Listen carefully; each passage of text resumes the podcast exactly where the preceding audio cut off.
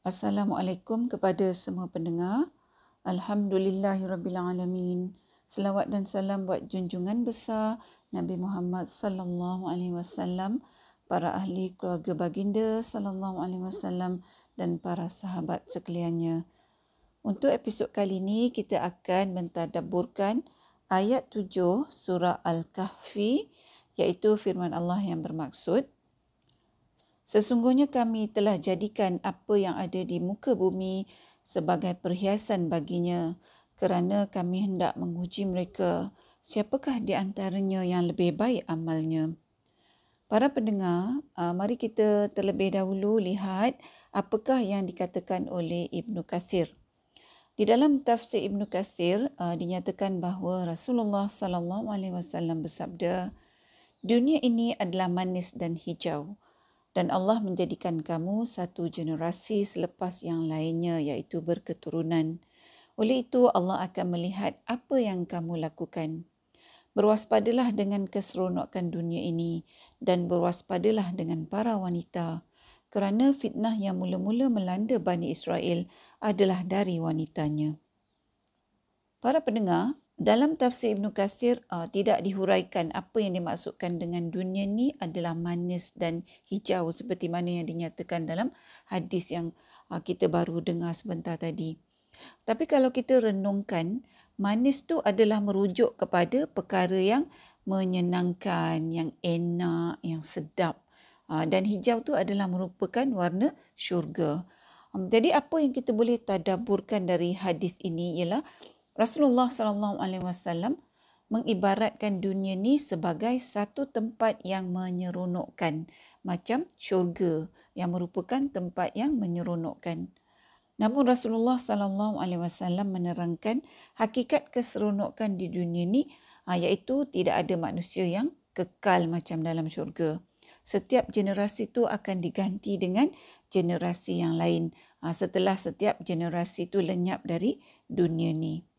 Oleh itu Rasulullah sallallahu alaihi wasallam uh, memberikan kita peringatan supaya kita ni takut kepada fitnah keseronokan dunia uh, dan juga fitnah yang berkaitan dengan wanita.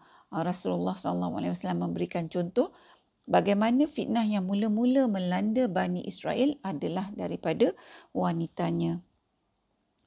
Para pendengar, kalau kita lihat ayat 7 surah Al-Kahfi ni, Allah Subhanahu Wa Taala memberitahu kita bahawa apa saja yang ada di dunia ni adalah merupakan perhiasan. Yang mana kalau kita kaitkan dengan hadis yang kita kongsikan tadi tu, wanita tu adalah salah satu perhiasan dunia. Dalam ayat 7 surah Al-Kahfi ni juga Allah bagi tahu kita bahawa tujuan Allah menjadikan perhiasan dalam dunia ni adalah untuk menguji manusia. Ha, sekali lagi ya kita boleh kaitkan dengan hadis yang kita dengar tadi bahawa Rasulullah sallallahu alaihi wasallam memberikan peringatan kepada kita supaya berhati-hati dengan perhiasan di dunia ni dan khususnya wanita. Jadi adakah wanita tu semata-mata merupakan fitnah seperti mana yang dinyatakan dalam hadis yang uh, kita kongsikan tadi? Para pendengar sudah tentulah tidak Islam meletakkan wanita tu di tempat yang tinggi dan memberikan penghargaan yang tinggi juga kepada wanita. Ha, sehingga syurga tu diletakkan di bawah tapak kaki seorang wanita yang bergelar ibu. Ha, jadi bagaimanakah wanita tu menjadi fitnah kalau status wanita adalah sebegitu tinggi ya? Para pendengar, hakikatnya kaum wanita tu mereka boleh jadi perhiasan dunia yang terbaik ataupun mereka boleh jadi perhiasan dunia yang mendatangkan fitnah. Kalau wanita tu merupakan wanita yang soleha, ha, maka mereka adalah merupakan perhiasan dunia ni yang terbaik. Ha, kerana sifat-sifat soleh uh, yang ada pada wanita tu menghalang wanita tu menjadi fitnah. Namun sebaliknya kalau wanita tu bukan merupakan wanita yang soleha, maka wanita tersebut boleh menimbulkan pelbagai fitnah. Contohnya uh, melalui pergaulan bebas dengan lelaki, melalui tabarruj ataupun menghias diri secara berlebihan um, kerana nak dipandang cantik oleh orang ramai termasuklah kaum lelaki yang bukan muhrim. begitu juga uh, wanita yang tidak menutup aurat uh, dan sesetengahnya berpakaian yang gairah ya yang boleh menimbulkan uh, keinginan seksual daripada kaum lelaki yang mana ini mungkin uh, akhirnya boleh menyebabkan terjerumus kepada perzinaan iaitu apabila uh, berlakunya pergaulan bebas dalam keadaan wanita yang uh, tidak menjaga aurah. Jadi dalam konteks wanita sebagai perhiasan dunia ni, uh, bagi kaum wanita, kita tanyalah diri kita, kita ni nak jadi perhiasan jenis apa dalam dunia ni? Uh, sama ada kita ni nak jadi perhiasan yang baik uh, dan uh, mempunyai darjat yang tinggi ataupun kita mahu jadi perhiasan dunia yang menyebabkan fitnah bagi diri kita dan juga orang lain. Para pendengar, selain daripada wanita, terdapat banyak lagi perhiasan di dunia ini iaitu perkara-perkara yang menyeronokkan seperti kekayaan, kuasa, pangkat, keturunan, anak-anak yang ramai dan hebat yang kita banggakan dan uh, banyak lagi lah. Kalau kita lihat dalam dunia ni ya, tiap-tiap hari manusia mengejar apa? Manusia mengejar perhiasan-perhiasan dunia seperti yang kita katakan tadi, iaitu seperti kekayaan, kuasa, pangkat dan sebagainya. Ah, bukannya bermaksud kita ni tak boleh mengejar perhiasan-perhiasan dunia ya. Tetapi kita kena tanya diri kita, kalau kita ni nak kejar semua yang kita kejar, semua perhiasan dunia yang kita kejar, kita kejar untuk tujuan apa? Kalau kita kejar kekayaan, apakah tujuan kita mengejar kekayaan? Kalau kita kejar pangkat, apakah tujuannya kita mengejar pangkat? Kalau kita ni mengejar kuasa, apakah tujuan kita nakkan kuasa? Dan kalau kita ni kejar status, maka apakah tujuan kita nakkan status di mata manusia? Para pendengar, dalam uh, salah satu episod yang lepas kita ada membincangkan ni kalau kita berdoa kepada Allah, apa yang kita minta tu kita kena tahu apa tujuannya kita minta apa yang kita minta dari Allah. Maka samalah juga keadaannya dengan apa saja perhiasan dunia yang kita kejar di dunia ni, kita mestilah juga tahu apakah tujuannya kita berusaha keras mengejar perhiasan tersebut. Kalau perhiasan dunia yang kita kejar tu, kita kejar kerana ingin memenuhi kehendak hati kita, keinginan kita, ha, supaya kita ni boleh memenuhi keseronokan yang kita mahukan di dunia ni. Ha, maka dalam ayat 7 surah Al-Kahfi ni, Allah bagi tahu kita bahawa perhiasan-perhiasan yang kita kejar tu semuanya untuk tujuan keseronokan hidup di dunia ni adalah semuanya merupakan ujian yang kita pandang sebagai nikmat apabila kita mendapat perhiasan-perhiasan dunia tu. Sebab itulah Allah taala menjadikan pelbagai perhiasan di dunia ni untuk menguji kita. Ha, bagi Allah melihat siapakah antara kita yang lebih baik amalnya. Seperti mana yang Allah firmankan dalam ayat 7 surah Al-Kahfi ni. Apakah maksudnya ni untuk melihat siapakah di antara kita yang lebih baik amalnya apabila kita diberikan perhiasan-perhiasan dunia sebagai ujian. Ha, iaitu Allah Subhanahu Wa Taala nak membezakan di antara orang yang mengejar perhiasan-perhiasan dunia atas sebab memenuhi tujuan manusia dijadikan iaitu untuk menyembah Allah ha, dengan orang-orang yang mengejar perhiasan dunia untuk tujuan mendapatkan keseronokan di dunia ini. Kalau kita lihat contoh uh, para sahabat Rasulullah sallallahu alaihi wasallam, mereka tu berusaha mengejar perhiasan dunia uh, menjadi kaya supaya mereka boleh menambahkan amal-amal soleh dengan menggunakan harta mereka untuk mereka membantu menegakkan agama. Ha, jadi dalam konteks kekayaan para sahabat Rasulullah sallallahu alaihi wasallam ni ha, maka mereka dah melepasi ujian kekayaan sebagai perhiasan dunia. Kerana kekayaan yang mereka ada tu, mereka gunakan untuk menambah baik amalan mereka.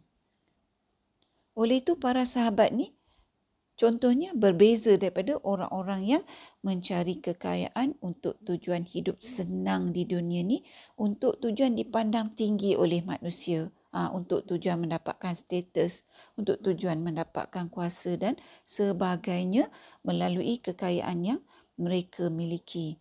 Ha, yang mana kekayaan yang mereka miliki itu sebenarnya merupakan ujian yang mereka gagal melepasinya kerana mereka tidak menggunakan kekayaan yang Allah bagi pada mereka tu untuk berlumba-lumba menambah baikkan amal-amal soleh. Jadi bagi contoh para sahabat yang menggunakan kekayaan sebagai perhiasan dunia tu untuk menambah baik amalan soleh mereka, ah, maka mereka ni telah melepasi ujian yang Allah berikan dalam konteks perhiasan dunia. Yang mana perhiasan dunia yang mereka perolehi dari Allah tu uh, setelah mereka melepasi ujian adalah merupakan nikmat daripada Allah. Sedangkan tadi kita kata kita ni dapat perhiasan-perhiasan dunia yang kita pandang sebagai nikmat dan kita lupa ianya sebagai ujian. Jadi maknanya para pendengar perhiasan dunia ni Allah jadikan uh, sebagai ujian untuk Allah nak lihat siapakah uh, di antara kita yang lebih baik amalannya yang mana perhiasan di dunia ni yang menjadi ujian ni akan dikecapi oleh orang-orang yang berjaya melepasi ujian perhiasan di dunia ni sebagai nikmat yang membawa kebaikan pada mereka di dunia dan di akhirat. Um, jadi sebagai orang yang beriman, kita kena tanya diri kita para pendengar. Perhiasan dunia yang kita kejar setiap hari ni, dalam kehidupan kita di dunia ni apakah tujuan kita mengejarnya? Apakah tujuan kita nakkan perhiasan dunia yang kita kejar tu macam kita kata tadi? Para pendengar sesungguhnya Allah tu melihat niat yang ada dalam hati seseorang tu. Kerana setiap amal tu bermula dengan niat. Kalau niat kerana Allah maka amal yang kita buat tu adalah kerana Allah. Dan begitu jugalah sebaliknya Hakikatnya para pendengar rugilah kalau apa saja yang kita buat bukan untuk memenuhi tujuan kita dijadikan iaitu untuk menyembah Allah. Sebab apa yang kita sangka nikmat tu adalah sebenarnya ujian macam kita kata tadi iaitu apabila kita salah pandang sebegini maka kita membuka ruang kepada syaitan untuk menjatuhkan kita melalui tipu daya dia menggunakan perhiasan-perhiasan dunia. Para pendengar yang dikasihi, saya berdoa kepada Allah bagi kita kaum wanita, mudah-mudahan Allah tuliskan sebagai satu ketetapan yang kekal bagi kita semua menjadi sebaik-baik perhiasan dunia di sisi Allah. Saya juga berdoa kepada Allah, mudah-mudahan Allah terus membantu kita supaya kita tak tertipu dengan perhiasan dunia di sepanjang hayat kita dan apa saja perhiasan dunia yang Allah berikan kepada kita, mudah-mudahan Allah sertakannya dengan petunjuk. Ha, yang mana dengan petunjuk tu, apa saja perhiasan dunia yang Allah pinjamkan pada kita tu adalah merupakan kenderaan bagi kita berlumba-lumba menggunakannya untuk kita menambahkan amalan-amalan baik kita. Para pendengar yang dihormati, Setakat ini dahulu perkongsian tadabur kita buat kali ini. Hingga bertemu di episod yang seterusnya insya-Allah. Assalamualaikum. Sekiranya anda merasakan bahawa perkongsian tadabur bersama Dr. H ini memberikan manfaat kepada anda, saya ingin mengajak anda untuk menyertai saya bergabung usaha menyemarakkan amalan tadabur Quran dengan memanjangkan perkongsian ini kepada orang lain serta jangan lupa untuk tekan butang follow untuk mengikuti episod-episod yang seterusnya. You're the only one for me, Allah.